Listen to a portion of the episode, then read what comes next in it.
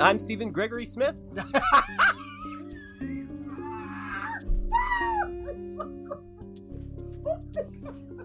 I just thought it was funny.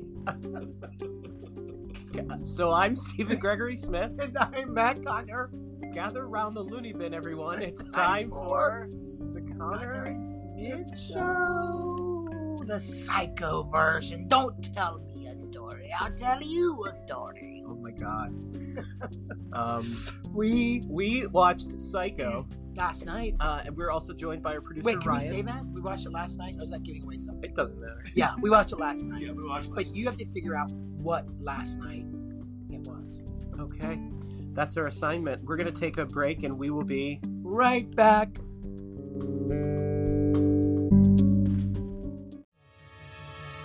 For generations, people in Fairfax, Virginia have heard tales of the Bunny Man. Now, Bunny Man Brewing offers a tasty array of high quality microbrews with a rotation of unique flavors. Come by to have a sample and maybe even catch a glimpse of the legendary hopper. But bring a friend, because you don't ever want to drink alone. Check our hours and see what's on tap at bunnymanbrewing.com.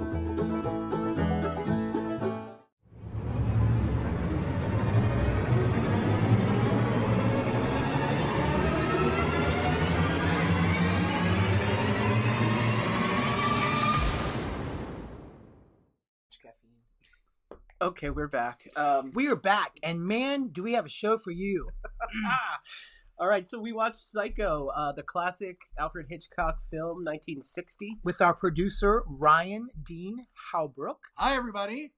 And uh, just in case you did not know, Ryan used to write a column for our college paper called Well, it was two names: movies rock and movies rule. Right. Right. Yeah. Oh, did it? Did it? It was the '90s. Did it change, or there was two different? I changed it. Yeah. Yeah. you didn't like rock? I think it was. I don't remember which came first, but I think the the uh, the use of the word changed while we were in college and I was writing it. I think rules came first. Movies rule because that kind of left the vernacular of like, oh, you rule. That Right, was like right, right, early right. 90s. yeah, yeah. I think rock felt like You rock. that's tougher. Well, and rock is also timeless. It's so it's so pretentious. Matthew's had a lot of caffeine, so this is going to be a really good Woo! episode. Brought to you by Di- Dr Pepper, or DDP. But have you ever had someone serve you, uh, like uh, uh, room temperature milk? Oh, God. That's basically what he does, right? Offers her Oh, oh, oh, oh, you're talking about uh, psycho. Norman Bates. Yeah. I, I've had milk that's not cold, Yeah, kind of like from the cow Ooh, it was warm. or a goat. Yeah, it tasted like. But milk doesn't taste. Real milk. Doesn't, well, anyways, that's another episode. All right, so this film opens with uh, Saul Bass did the opening credit animation, um, and that is uh, the world we start in. We start with that and Bernard Herrmann's score, um, and it kind of gets you into this duality. It keeps splitting names into two. It splits Psycho into two. It does splits it splits uh, Hitchcock into three, um, but at any He's just a little bigger. yeah. I didn't catch that. Um, this movie stars Anthony Perkins, Janet Leigh, Vera Miles, John Gavin. Those are the main players. There's some others, but those were the main players. Um, really, a, a kind of a quartet of a film uh, with just a few supporting roles. Um, we open in Phoenix, Arizona. Uh, an out uh, exterior shot of a hotel, motel. It's a hotel. It's a high rise. Yeah. Um, and we're kind of peering underneath the blinds. It says it is Friday, December the 11th at 2:43 p.m. I always thought that was just like a red herring, but it does kind of this movie. I noticed.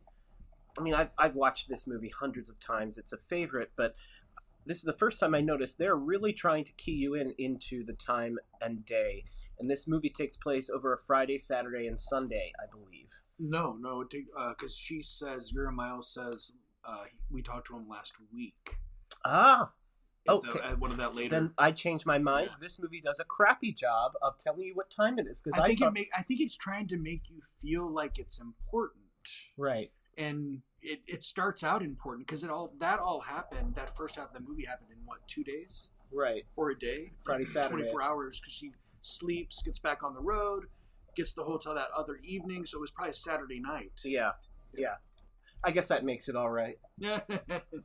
So, um, so we see that, that these characters, uh, played by Janet Leigh and John Gavin, are, uh, he is paying alimony to a wife who's somewhere across the continent. Uh, so they're, they're, I wouldn't say they're having an affair, but uh, she feels tawdry about their sexual relationship.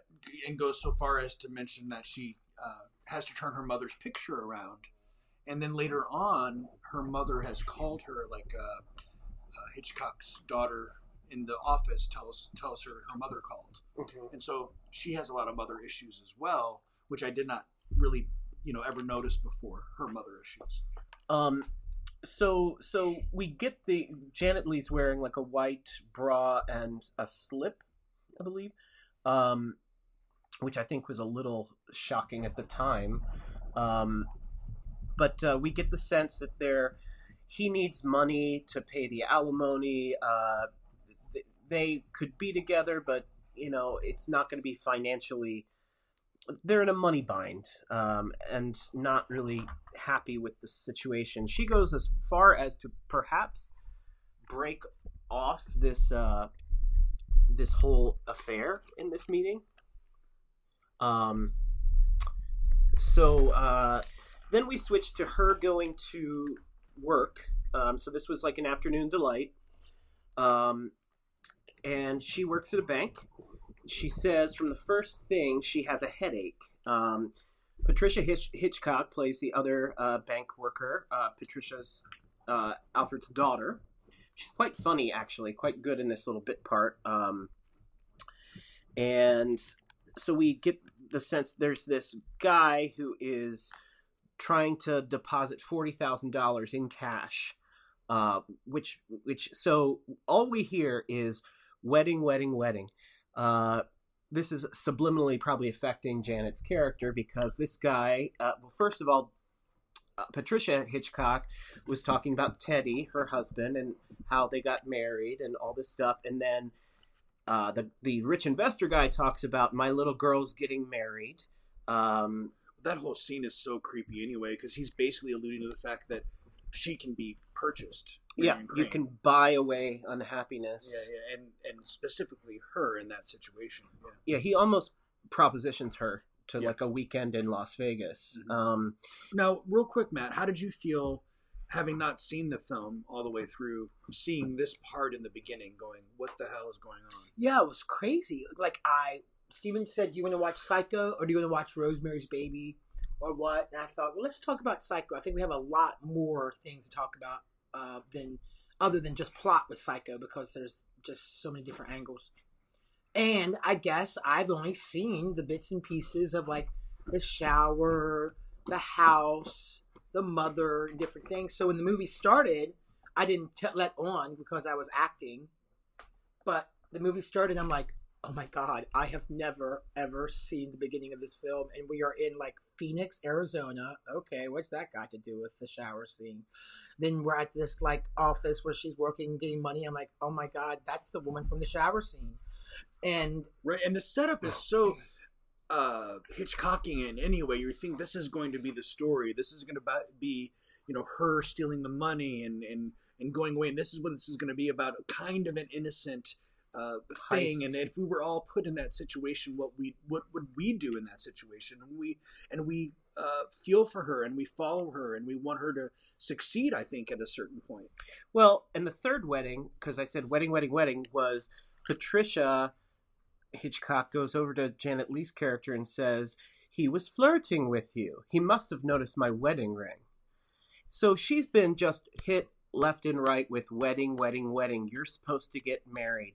You want to get married to uh, John Gavin's character, but you can't because this financial thing. So all of a sudden, the bank, uh, I guess, manager tells Janet Leigh's character that he doesn't even want the, the money in the vault over the weekend. He wants it taken straight to uh, be deposited somewhere else. And so he she takes the forty thousand dollars And do you think she makes that decision right then? I Everything flashes in front of her eyes. The the afternoon delight. This this money right here, and this guy that just said those horrible things to me. Mhm. I'm just gonna take his money. I think the decision happens in a scene that we do not see. I think it Mhm. happens between her leaving the office and getting home. Because the next time we see her, she is in a black bra and a black slip. Right, and she was supposed to take that money directly to Uh-huh. deposit. So why did she stop at home? Oh, she's packing her bags. Yeah. Um, and there's the money on the bed. This this there's many money shots in this film where we just keep track of where that money's going. Um, and, it, and it's not even it's not even really a red herring. I mean, I guess it really is because it's really not about the money. at all. Um, so then she's driving out of town and she gets caught at a stoplight as her boss walks right across. She waves at him like that's the natural thing to do, and then he stops and looks at her for an instant, confused because why is she headed out of town? And she was supposed to go home and go to bed. In that instant, that exchange, then you see it play over her face like, oh shit, I've and been And then caught. you hear it on her drive, like But everything. that's like cue music. Instantly, the the guilt and the fear. Mhm. We hear Bernard Herrmann's score come in again. Dun, dun, dun, anxiety. Um, and then she thinks about every single aspect of what could be happening at this very moment because of that guilt. mhm. yeah. She hear, she's driving. We hear the music, and all these thoughts are playing through her head. Um, the next thing we know, she's pulling over to go to sleep, and it's the next morning. Um, and she's awoken by a cop who sees her car pulled over and knocks on her window. And it's a terrifying exchange where the first thing she sees are these big uh, sunglasses covered, you know, eyes of a police officer, like right in her face. And I'm sure her instinct is, oh my God, they found me. And she goes to start her car. She has this whole exchange with this cop who is a jerk and is As as most cops are in Hitchcock films. Yeah. and is just really rude to her. Um, after you know her license checks out, she drives away, and he tails her for a little bit, and then he he veers off. Next thing she does is she goes to a used car lot, California Charlie. Um, he says to her, Played by John Anderson. Yep. The first thing he says is, "I don't want any trouble," um, which puts her kind of. uh, and this is where I question her motive as far as what she does next. Yeah.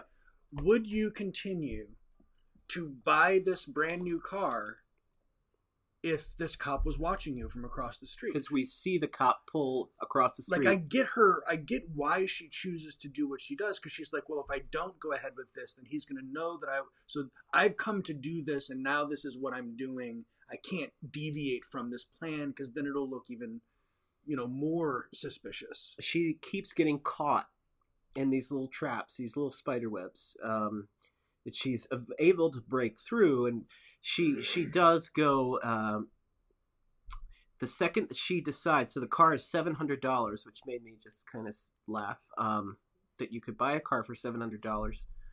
I guess you still could, but it's just not going to get you probably to your next destination.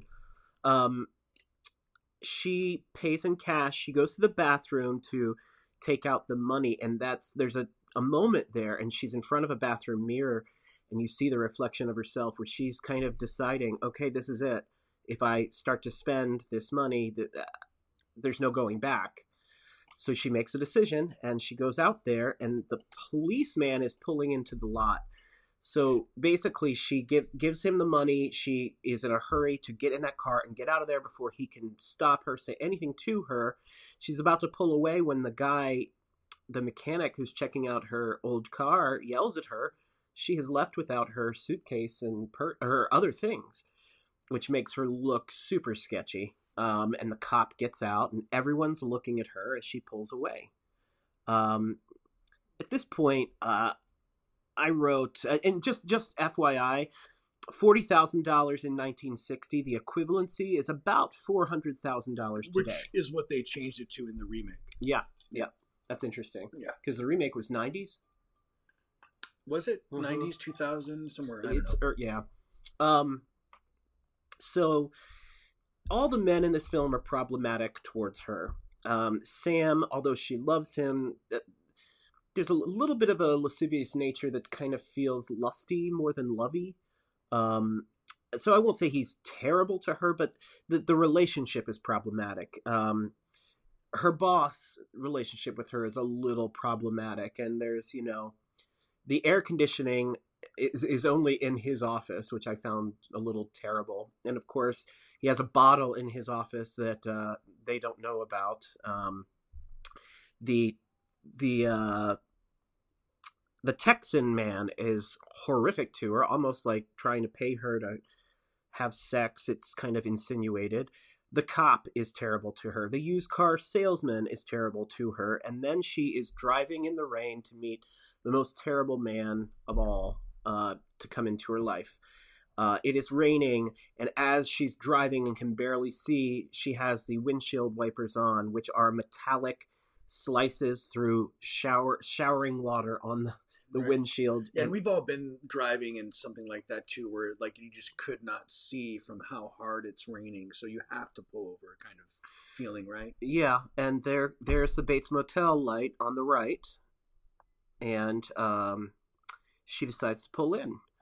Um, there doesn't seem to be anyone there in the office, so she beeps her horn, and then Norman comes running down with an umbrella in his hand, right?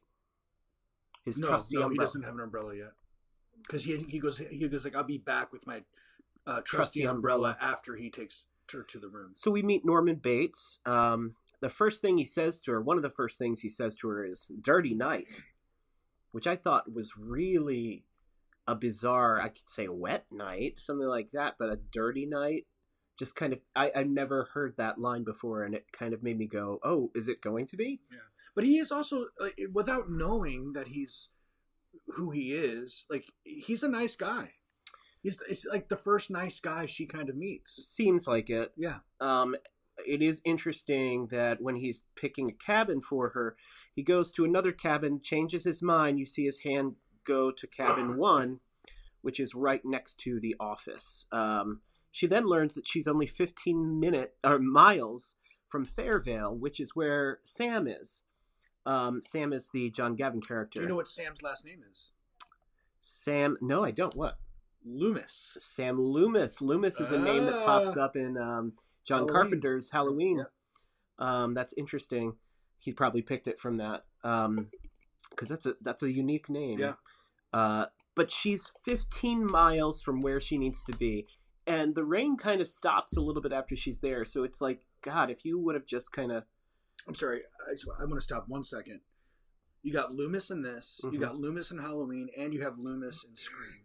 I'm just saying it's it's a it's a, a ongoing name in horror. That that is chosen and Yeah. passed on. Anyway, Um, so she is going to. She asks if there's a restaurant or something. There's a diner a little bit up the road, um, but Norman offers to make sandwiches or something like that. Um, so she accepts, and we hear. Well, first he wants her to come up to the house. We hear him go talk to his mother, who berates him. Marion hears this. Um, so he comes back with sandwiches and a well, not even sandwiches. oh my really. god, I would have been so angry. He said sandwiches, and it was like cheese, butter, and white bread. and an open pitcher of milk. Right. Um, and he doesn't eat. Uh, he says uh, eating in an office is way too officious. Uh, would you like to step into my parlor? Said the spider to the fly. Uh, so she does, and we're greeted by stuffed birds everywhere, uh, in flight. You know, with their wings out. Uh, there's also an interesting painting on the wall that is uh, Susanna and the Elders by Willem van Mieris, um, and it portrays a woman uh, who's kind of naked, uh, being pursued by lecherous-looking old men, which is a very interesting and purposed um, painting. I think. I think it was chosen for a reason, clearly. Um, and this scene, this parlor scene, is is my favorite scene in the film. It is a beautifully written dance uh, of acting between the two of them. Yeah, I- don't think the scene works either without the performers. I think if you put someone else in here besides Anthony Perkins, it doesn't work. Mhm. His performance sells that entire scene. The, it's, it sells the entire movie because I don't know if you get someone in there that you he be, he becomes a sympathetic character. He really does. because he starts talking about his mother and sometimes he wants to leave her and but he couldn't do that then marion crane that's janet leigh's character i don't think i've mentioned that yet um, makes a mistake of saying well, why don't you put her someplace which at that moment we have like a flip in norman's personality and it's the first time we kind of think oh uh, that's that there's something there beneath the surface there's also something else he does brilliantly where he's watching her eat. She's only taken like a bite, and he says, You eat like a bird. Well, if you would see all these stuffed birds on the wall, I don't know if I would like to hear that. right, and then hear his taxidermy thing about I don't do uh, dogs and cats. I just do birds, flying things. It's not as creepy. Because birds are more passive anyway. right, But he says, you know, the phrase eats like a bird is really, and this is how he says it, a fa- fa- fa- fa- falsity. It's an interesting choice. This, like, he's struggling with the word Well, I'm- falsity. I'm feeling like he used to have a stutter, right? Perhaps. and and then he'd gotten over it and then when he's triggered in some way that starts to come out that that old speech impediment that's what i Mhm. got from that it, I I think it's the only time in the film we see that, though. I, th- I think in that scene he does it a, like a couple times I, oh he did it one time also during the uh, interrogation by the pi Oh, as well okay. So I didn't catch that. Um, but uh, so when he flips, he says something like, um, "Put her someplace." Everyone always basically has such good intentions by saying something like that, but and he gets quite heated uh, about it, and he You- he in the end says she just goes a little mad sometimes. we all go a little mad sometimes, and then he switches from angry to smiling and says, "Haven't you?" yeah i mean that smile is just creepy as hell Mhm. and i also feel like there's a history there maybe he's been in one of those places when he was a kid. Yeah, yeah. So maybe you know, so that's what's coming out is like, oh no, we're not. You know, I can't imagine my mother there. Yeah, he had a troubled youth. We come to understand uh, later in the film. Um, so I think you're spot on there. Um, she said he says something like, um, "No," or I can't remember if it's he who says it or she that we're all in our little private traps. Um, I think he says he it. says it, And then she says, sometimes I think we step into them deliberately. Mhm. But in the course of this conversation, she decides, I think, to return the money. Um, and this, and she slips up and says Phoenix to him, and that her, la- she says, you know, Marion. Marion, right? And so he knows automatically, wait a minute, that's not what she said. And I thought she said Crane Crane. because I mentally said, didn't she sign it? Samuels, Samuels? that's right. Yeah.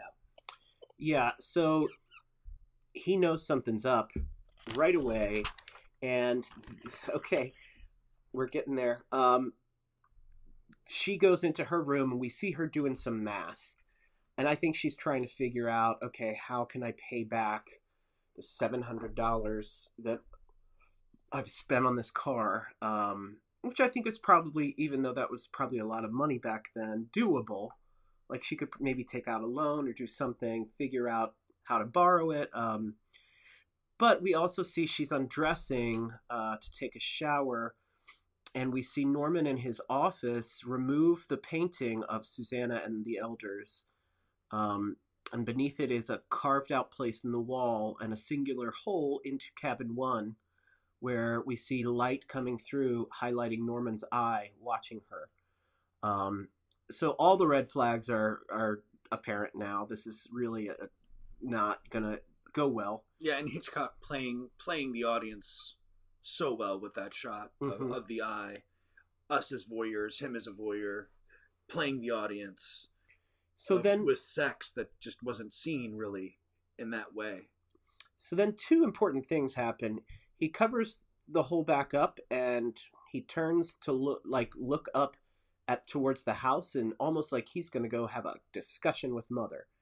And then we see Marion back in her room, and she's ripping up the figures uh, that she was doing, and she throws them in the toilet and flushes the toilet. And ladies and gentlemen, we have the first shown flush toilet in film, 1960.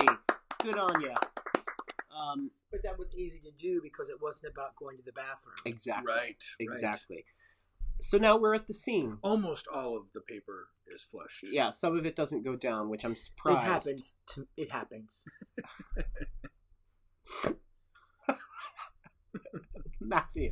What? Uh, nothing. No, I auditioned for Okay. Psycho once Yeah. at a play at a, at a theater, At a bathroom. and I was doing that scene, and it it, it, It it just happens. So speaking of that scene, we're to that scene. The scene that the reason that Alfred Hitchcock wanted to do this film was because of this scene. Now, just a little like problematic history of Alfred Hitchcock. He left behind some incredible films, but he was a toxic male um, who was very abusive to his leading ladies. Very misogynistic. And this is documented. oh yeah, I, I don't. I'm not. I'm not oh yeah. starting a fight. I just. I. I. I don't really know that much about him. I did say last night after watching the film. For some reason, I felt like I was very happy not to ever work with that man because the film seemed like it was Obsessive. yeah, just heavy-handed. He, I mean, he was the other character in the movie. I mean, it was seen through. Um, and I also said I can't imagine the actors. I mean, it looked like to me some of the shots had to have been like no, no, no, no, no.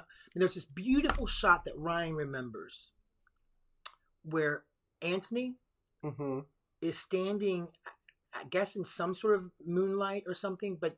It's it's eerie and one of the most beautiful pictures. oh, right, right, right. And yeah. can you imagine trying to get that shot and being like, hey, can you move just a centimeter to the left? But there's something weird. The movie is not in nighttime nor daytime, but almost a consistent twilight. At a certain point, in uh, the beginning, it's daylight. Right. Yeah, but you know, it's almost like not it's almost like that that eerie Las Vegas when you're in the middle of the night in the casino mm-hmm. and it's still like, is that light? Anyway, so the the the scene itself uh and, and ps about hitchcock being problematic i mean there are two films about this one being hitchcock where anthony um Hopkins. hopkins and i got my perkins and hopkins uh disjointed falsity. fa- falsity uh portrays him brilliantly but there's of course another film which is about the making of the birds Yeah, the girl. That girl or It's the girl. the girl um is the name of the film Yeah, and we s- about Tippi the Hedren. film The Birds. Yeah, and, And, we uh, see Marty. we Yeah. see him being horrific to um Tippi Tibby Hedren. Hedren and throwing birds at her and like it's horrific. Real birds? Yeah, yeah. Um that we're scratching her and cutting her. Um and I think that that yeah, that affected the rest of her career making that um so the shower scene so this this film took 3 weeks No, that that that scene. No, the the the, the whole movie took three weeks, but one week Oh, was the shower scene. So a third of the time that was scheduled to shoot this film was just this, and this is seventy eight camera setups and fifty two cuts. on the cheap, eight hundred thousand dollars. Even then, it was not a lot of money. So like they're filming this on the cheap on a backlot at Universal or Paramount or wherever it was. Seventy eight camera setups, fifty two cuts in forty five seconds, and it took one week to film. 45 seconds. The reason he did this film uh, takes up 45 seconds. Um, the same chocolate sauce that we was used in Night of the Living Dead was used. Uh, Bosco chocolate sauce is your black and white blood go-to uh, in the 60s. Um, the sound of that you hear of the knife penetrating the body is the sound of a knife going into a casaba melon. Don't know what that is. I maybe they've gone out of style. Uh, there were 26 takes alone of Janet Leigh's eye where she was supposed to not blink or move her eye. She does. She still moves her eye a little. She doesn't blink, but that must have been the best out of 26 takes, and that must have been hell on earth to do. Um, Mhm. so Janet Leigh's body double was a Couldn't they have just Froze. Frozen. No, was- because the point was you could see dripping water, but her eye wasn't moving. Oh. Um, Janet Leigh's body double was a Playboy bunny named um, Marli Renfro. Um, what did you need the double for? well, probably the boob shot. There is a little blurry boob shot. it's a it's like it's a blurry boob. Well, I mean, If you were to freeze frame it, you could probably see something. And I think Janet Leigh you can see a little bit as well. yeah, but um, it's what is and probably also maybe a body double so when you were filming it, it wasn't about not only what was being shot, but what was really being seen by.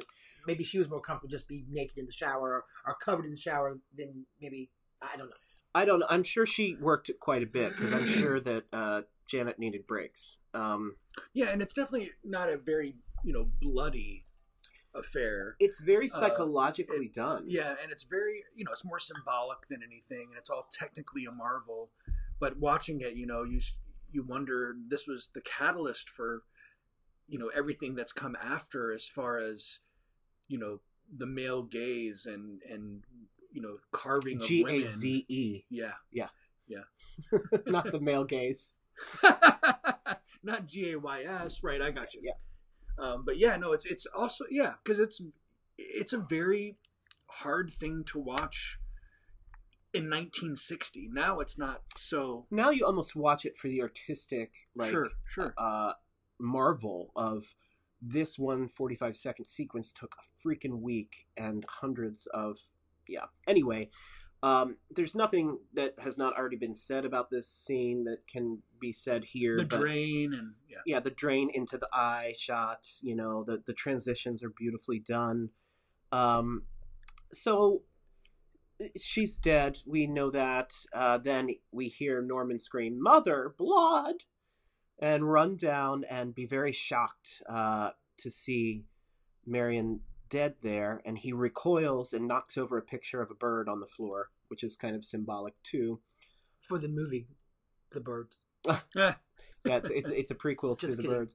Um, and then he immediately snaps into the dutiful son who must cover this up, and we watch him clean, uh, wrap up her body in the shower curtain, and we keep seeing. And I them- think in this moment, the audience really changes because there were number we're number one shocked that Marion Crane has died. We followed Janet Leigh this whole way. She was also an innocent criminal in some way. You still don't know if you saw this the first time that he's the killer. You don't know that. So he's trying to protect his mother. So then we become sympathetic as an audience towards him, and we're like, yeah, get all that cleaned up, get the money, get the money, get everything, get it out of there because he's protecting. And then we are following him.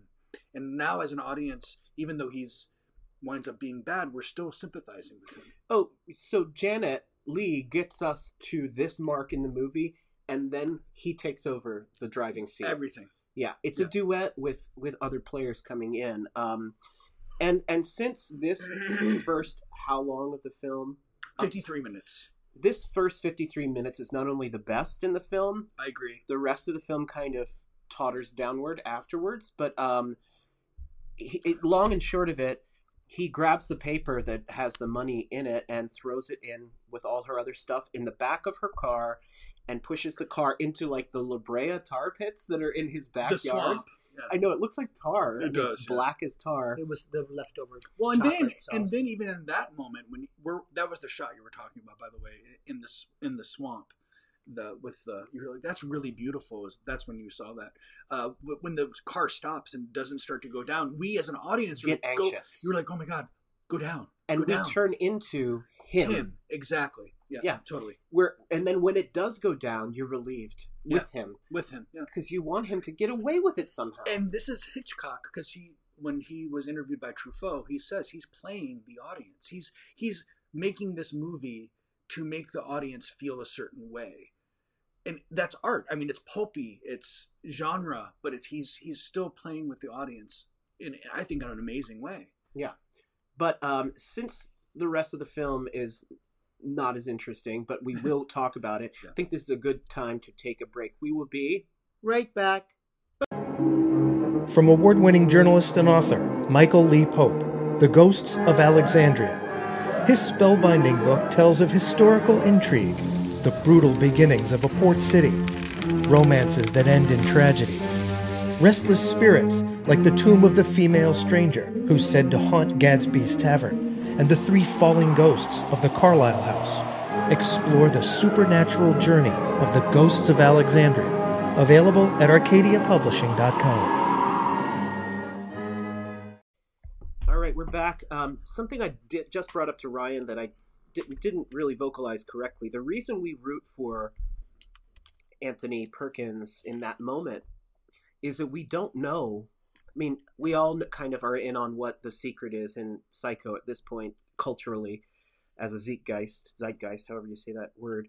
Um, but those audiences had no idea that the mother did not kill uh, Janet Leigh's character. So we we identify with him, and he is protecting his mother. We all probably would protect our mothers from anything, and do the same thing. So you do start to root for him, and you don't know until the end, um, which is the interesting psychological thing that this this film does. But anyway, that's done, and the next thing we're back at uh, it's Saturday at the hardware store, and Sam is there. That's where he works. Um, and Vera Miles enters the picture, as Lila, uh, Marion Crane's sister. which uh, Vera Miles is a is an old Alfred Hitchcock actor. She was in The Wrong Man with Henry Fonda. She was in his show, Alfred Hitchcock Presents. She was also in Psycho 2 and 3. right, right, right, and the voice of Mother was as well. Mm-hmm. Yeah. Um, and then we have Private Detective Arbogast uh, enters. I, I don't know why some of these names are so interesting, like Arbogast. Are they from the book? Maybe. I. I read the book.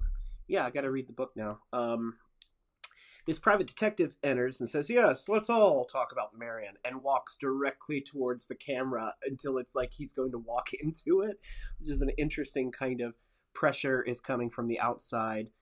Um, and they t- talk about, you know, does Sam know where she is? Is she there? Um, so Arbogast is going to go check things out. Um, and he, of course, goes. And there's no one in the uh, office, and he goes up to the house, breaks and entering. He just walks on in, walks up to the top of the stairs. This is after he has called Mar- uh, called uh, what's her the sister's name Lillian Lila. Lila. After he calls Lila and says, you know, the mother's here. I'm going to try go try to talk to her. So like you know, that's their catalyst for coming out there later. And guys, I just understood for the first time, and I feel stupid that he stuffs birds, and their last name is Crane. Got to be on purpose. The guy who wrote the book that this is based on lived 40 miles from um, where Ed Gaines right. Ed Gein. Ed Gein Yep. murders took place. Yeah. So supposedly this and uh, something else at the time was based on. Well, Texas Chainsaw, right? Yeah. Right. Te- sorry, Texas Chainsaw. Yeah, we're both. I feel like everything was based off of Ed Gein, but it takes like the smallest kernel and Right, and Ed Gein was a was a, a gregarious sort of fellow. You know, people knew him in town, and uh, I'm sorry, was a little bit more uh, hermit like, I guess, in a way. he keeps to himself. Yeah, Um, so, but then Arbogast goes back and is murdered. Uh, we see from a God's eye view a figure, um, you know, looks like a lady's hair in a bun and a like a house dress come out with a knife and stab him at the top of the stairs. it's a really cool shot. You know, really well done for the time period, and I think it's just as shocking as the the shower kill. because we track him as he falls down the stairs. Uh, he lands, and his back must be broken when he lands because he arches upwards, And there is one shot that looked like I don't know how they filmed it that looked like he was falling. flying. Yeah, it was it's the it was the back projection behind it of the stairs uh, was what gave you that vertigo. Ah! Oh, um, so then one of my favorite lines in the film, and it's just such a random line, but we're back at Sam and Lila. It is Saturday night. They are waiting to hear back from Arbogast, and they're nothing. They're just sitting there. It's this beautifully uh, done shot where we can tell it's kind of later at night. And Sam says, "Sometimes Saturday night has a lonely sound. Ever notice that?" And what he could mean by that in so many ways is he's not always with Marion. His wife is gone. I'm sure his Saturday nights are not what they used to be or what he would want them to be.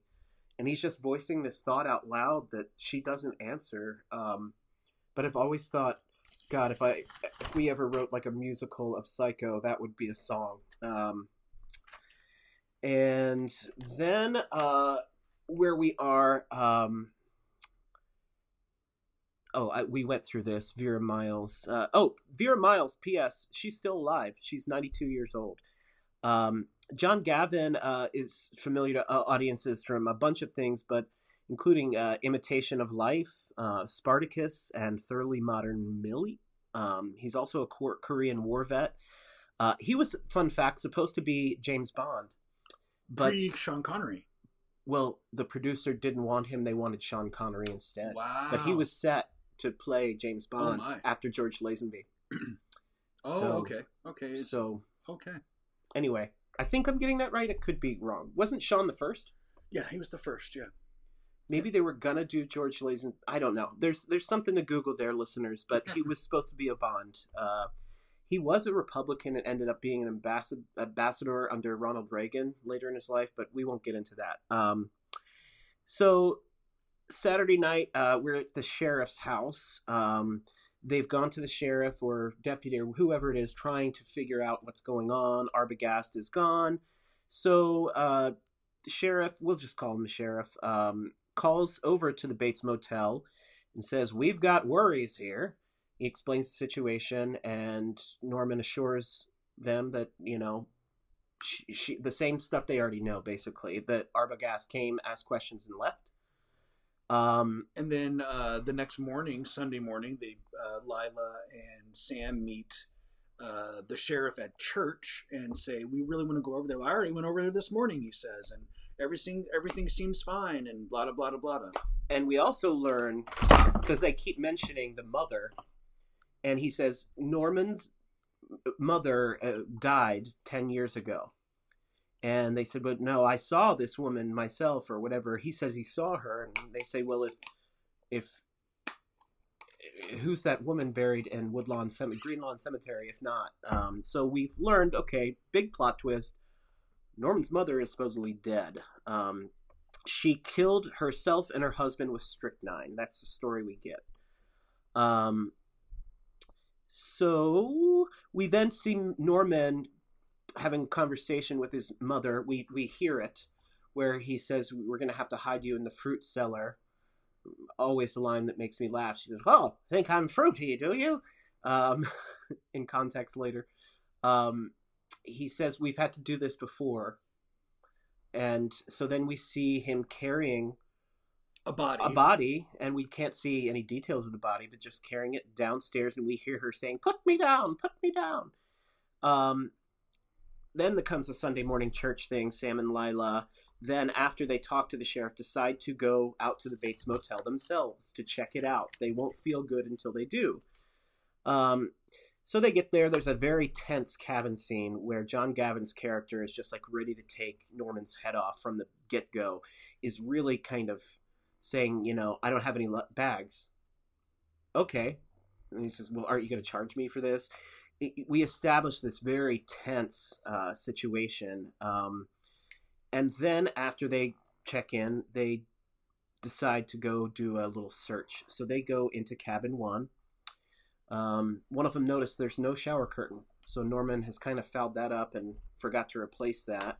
But they find the scraps in the toilet that I guess on the side of the toilet. on the side of the toilet um, forty thousand. that that say forty thousand dollars that proves that she was there, and they're like, well, he didn't say she wasn't, so that doesn't really prove anything. Um, so then after they come out of the cabin, they're walking towards the house, and the office door is open, and Norman is waiting and saying, "Can I help you?" Basically, so John goes in to talk to him as A diversion. a diversion, and Lila goes up to the house. Um, so she does a little house search. She scares herself when she sees herself in the mirror. We see Mrs. Bates's room, an indent on the bed of where I guess she slept. We see Norman's room, which is really disturbing. It's like a child's room. There's a record, and I meant to look this up. There's a record on there that's called Mhm. Eroica, and I always thought, is that erotica? No, it's not. It's eroica. But what is eroica? We I don't think Madonna was alive. I know, I know, I know. I think she was. She was alive. She was, was not putting out erotica. But look up uh, eroica for me. It's a classical E piece. I R O. I Q U E. No, E R O I C A. Maybe you can play a little of it. Um, so then there's a heated fight between Norman and Sam, and Norman quite easily grabs something and hits him over the head with it. Sam is knocked cold. Uh, and then Norman starts running up towards the house. Lila can see him running up, and she hides in the fruit cellar. This is a, a thing that No, no, me no, no. She, he comes into the house. She is on the steps down to the fruit cellar, looks down and sees something, and then walks down and screams bloody murder. We'll get there in one second. But one thing. Oh, did you find it? What is eroica that Norman Bates likes to listen to in his bedroom with toys? Where do you think it's from, Ryan? Uh, is it a child's song? Um, no. What do you think, Stephen? It's a classical piece, right? String?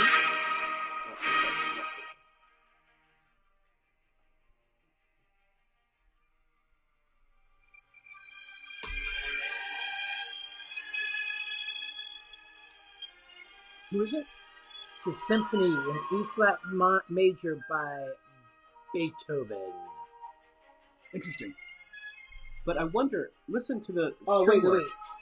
No, it says Eroica Ber- Ber- Berliner Philharmonica. Is that a?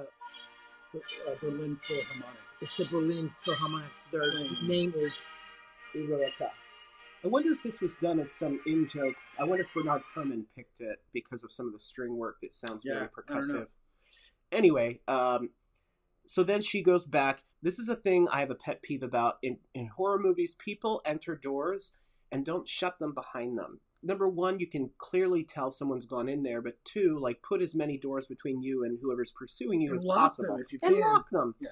She does neither of those. she opens the fruit cellar door, and then there's another door she opens and leaves open that is in the canning room, I'm guessing. And she sees a woman, the back of a woman, uh, you know, in a rocking chair, or no, a spinning chair, like a some kind of chair that's on a, There's a rocking chair, I think. but it spins. it does spin. Yeah. So who knows what kind of chair it is, but it spins. Eroica actually means, um, it's the female version of hero in Italian. okay, that's interesting choice. Heroic. Um, and she says, Mrs. Bates, Mrs. Bates taps her on the shoulder. Turn the chair starts to rotate, and we see a corpse skeleton in a wig. She screams. and- Made by Leave It to Beaver. Um, Jerry Mathers. so she screams. True story. What does that mean? Jerry Mathers from Leave It to Beaver made the corpse. Oh, really? Did he really? Yeah, and the car was borrowed from the Leave It to Beaver family um, lot. Oh my It was god. their family car. That's funny. but he did. He he evidently kind of ran around with the Hitchcock crew while he was filming, Huh. um, or doing something else. But Oh, he, he- but he, I think, made uh, Mrs. Bates, and Mrs. Bates's skull was then sent to France after the film was made f- to a museum because he knew that if it stayed in America, it would be sold over and over and over again and not be really relished as art. Wow. Interesting. Now that's that's that's some thought. Yeah. So it, it, I'll send it to Paris, but I'm not going to send it to New York because I know they're just going to resell it the rest of his life. So we see the Mrs. Bates reveal. Lila throws her hand back, which knocks the light bulb, throwing light, kind of shaking all around the room. And at that moment, we see Norman come into the room in the wig and dress with a knife in a weird kind of smile. Um, and then Sam is in right after to save Lila from Norman.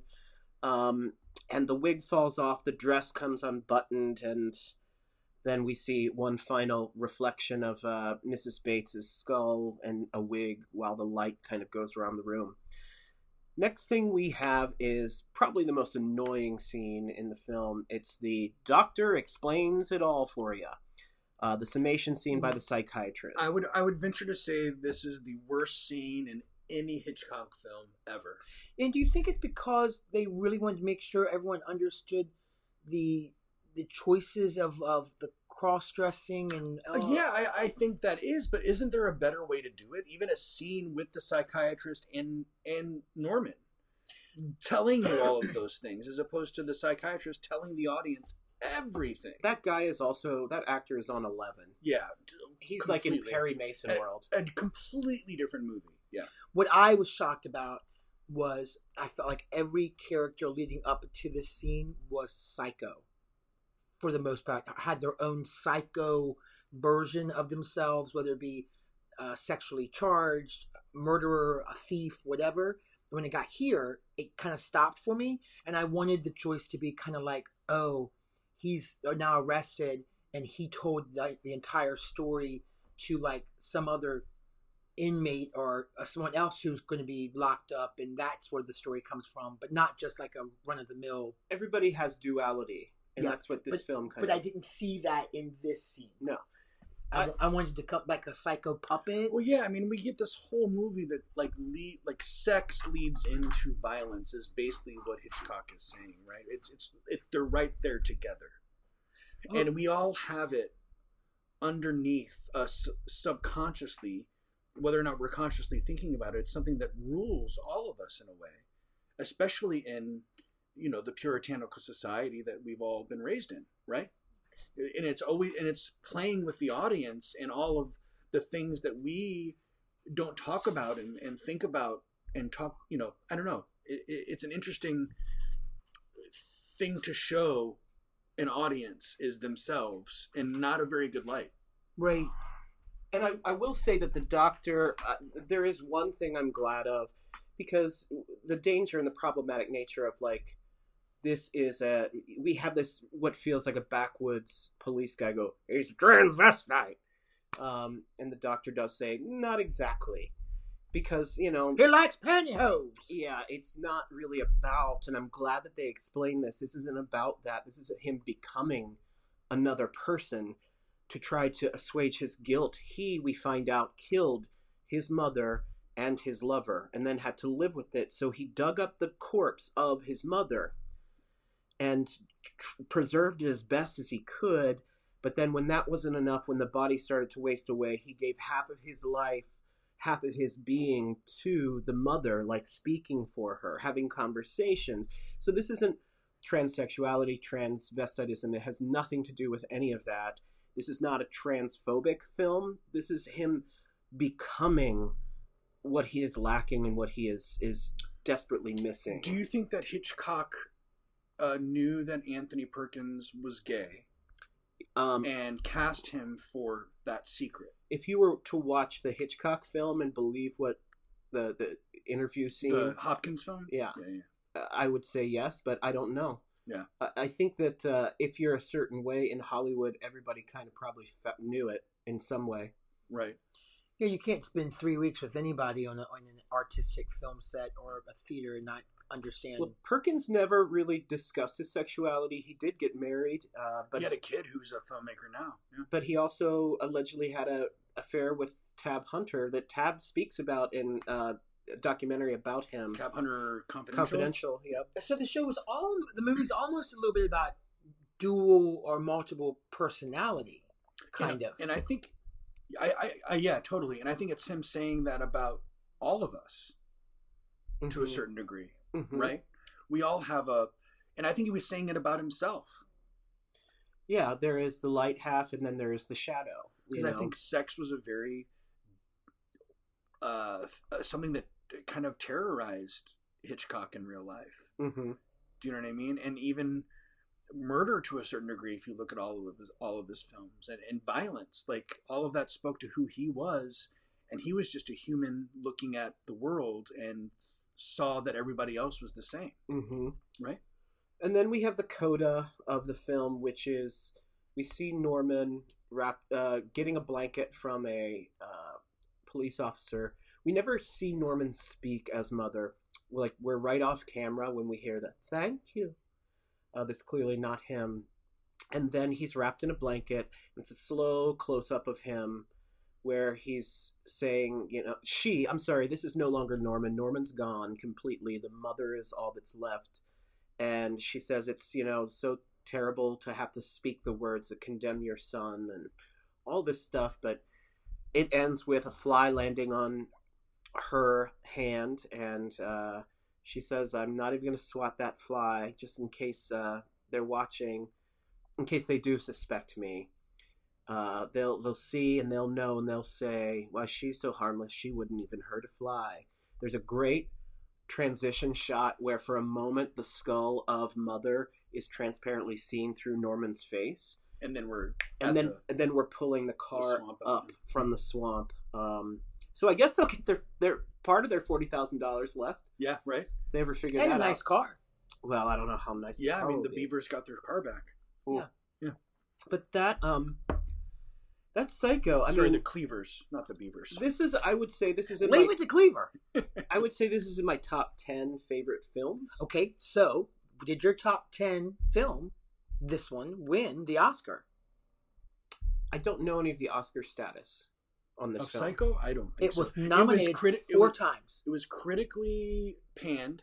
Yeah. People did not like it, but it made a lot of money. He was coming off of North by Northwest and made a lot of freaking money, even though he mortgaged his house, bought all The of the Psycho books of Robert Bloch's book. yeah, of Robert Bloch's book. Um, and something that I did not realize, and I guess I should have known, was that, you know, prior to this film, in the you know, fifties, uh, people would come in and out of movies. They would come in halfway through, and then they just stay through till the next. It started again and watch the beginning of it. Well, for this film, you could not Do that. You couldn't do that. He, he made the the theaters not do that, and that is why we have ticket lines where we're giving the ticket to the person at at the theater at the at the door. So you got your ticket, then you went inside, then you showed your ticket. The ticket line is because of this movie. He made the audiences stay throughout the thing, and he played because he knew that you could not get the reaction that he wanted by coming halfway through. And was blockbuster the term started because of this film? I don't know if I don't know that. All I know is that the ticket line started because of him. Yeah, I mean, and those lines did go around the block, Wasn't which is a Blockbuster- blockbuster. Wasn't Jaws?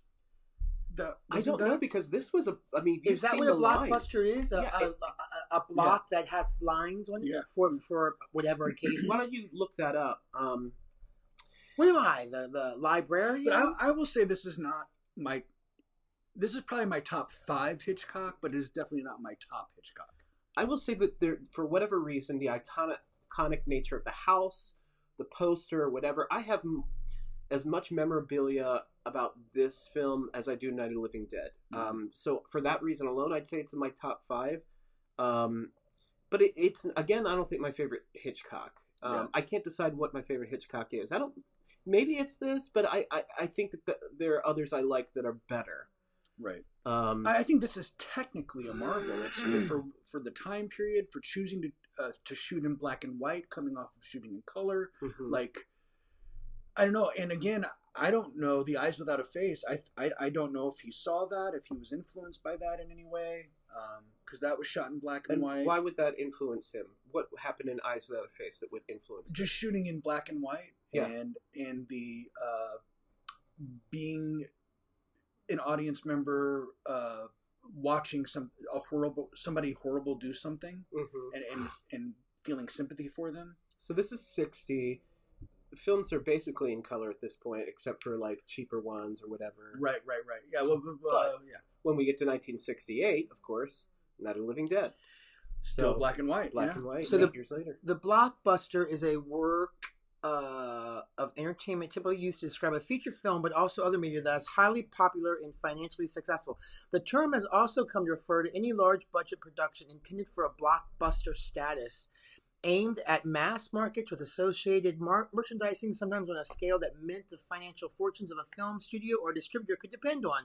The term began in the 1940s, Ah. referring to aerial bombs capable of destroying and blowing up an entire block of buildings. wow And it was first known, its first use was a military uh, film called 1943 called at the, at the arc described the RKO film. Now R- RKO was a place hmm or, or was it a chain? RKO RKO, is a RKO. production company. Okay, RKO film Bombardier or, Bombardier. or Bombardier as the blockbuster of all action thrill service shows.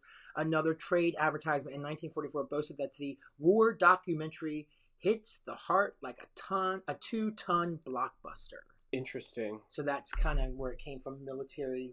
Um, Well, I'm glad that we took that term away from blowing up blocks. But isn't that where we take everything from? Is either you know, Military or violence. yeah, some kind of guns. Um, yeah, it is. Well, guys, this has been a great uh, psycho discussion. Um, is there any final thoughts, Matt? Um, I, I would suggest if you want to watch the film to watch it with the eye of um, it being a really fantastic example of um, Hitchcock's way of filming and directing. And um, I don't know if there's any actors in it that I didn't really like. And this was your first time seeing it. I didn't know his daughter was in the film. I didn't know he had a daughter. Um, I don't think we're Facebook friends, but it was she a, in in a lot of his films? I don't know. I don't know. Um, Was she an actress in other films, I didn't know it was his daughter Oh, until this viewing. or was it sort of like, "Hey, Peggy, what's her name? Patricia. Patricia. Uh, oh, hey, Patty, we ain't got nobody today. Can you play the secretary?"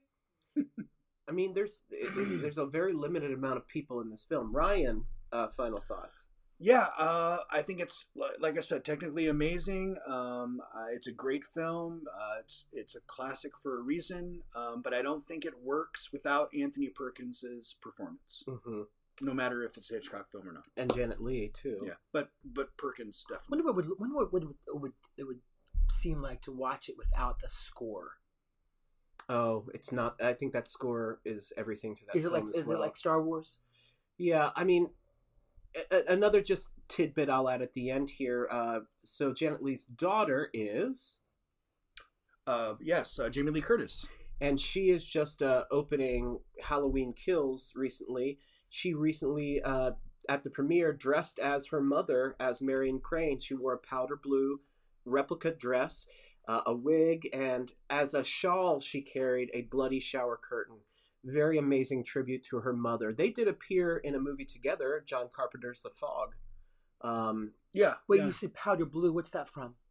it's a powder blue dress. We don't know that because it's in black and white, but someone mentions a powder blue dress In the script. Yeah.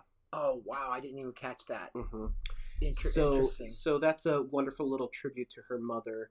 I mean, it's interesting because her mother was in this mega hit classic, and then her daughter went on to be in.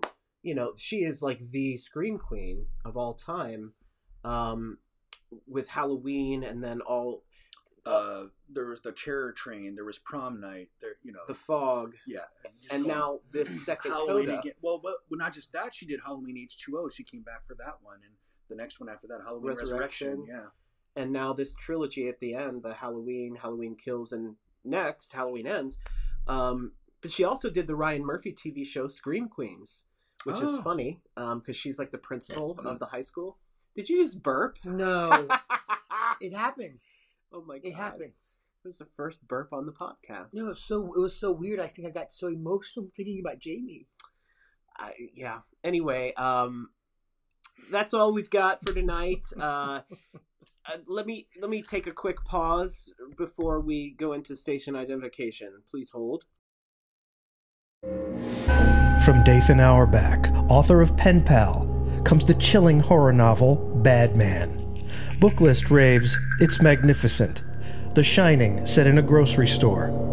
The Washington Post calls it atmospheric and unsettling, takes on an aura of almost gothic menace. And USA Today says it's wickedly effective and saves its darkest deeds for an unnerving end. Bad Man by Dathan Auerbach. Available at 1000vultures.com.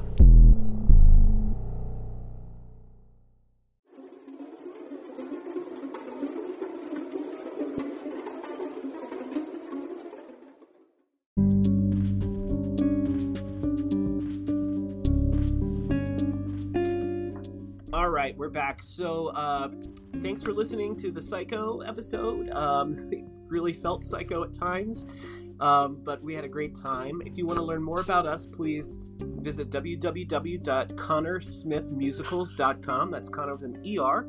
Find us on Facebook under Conner and Smith. Again, Conner with an ER. Please rate, review, subscribe to this podcast. It really helps us out a lot.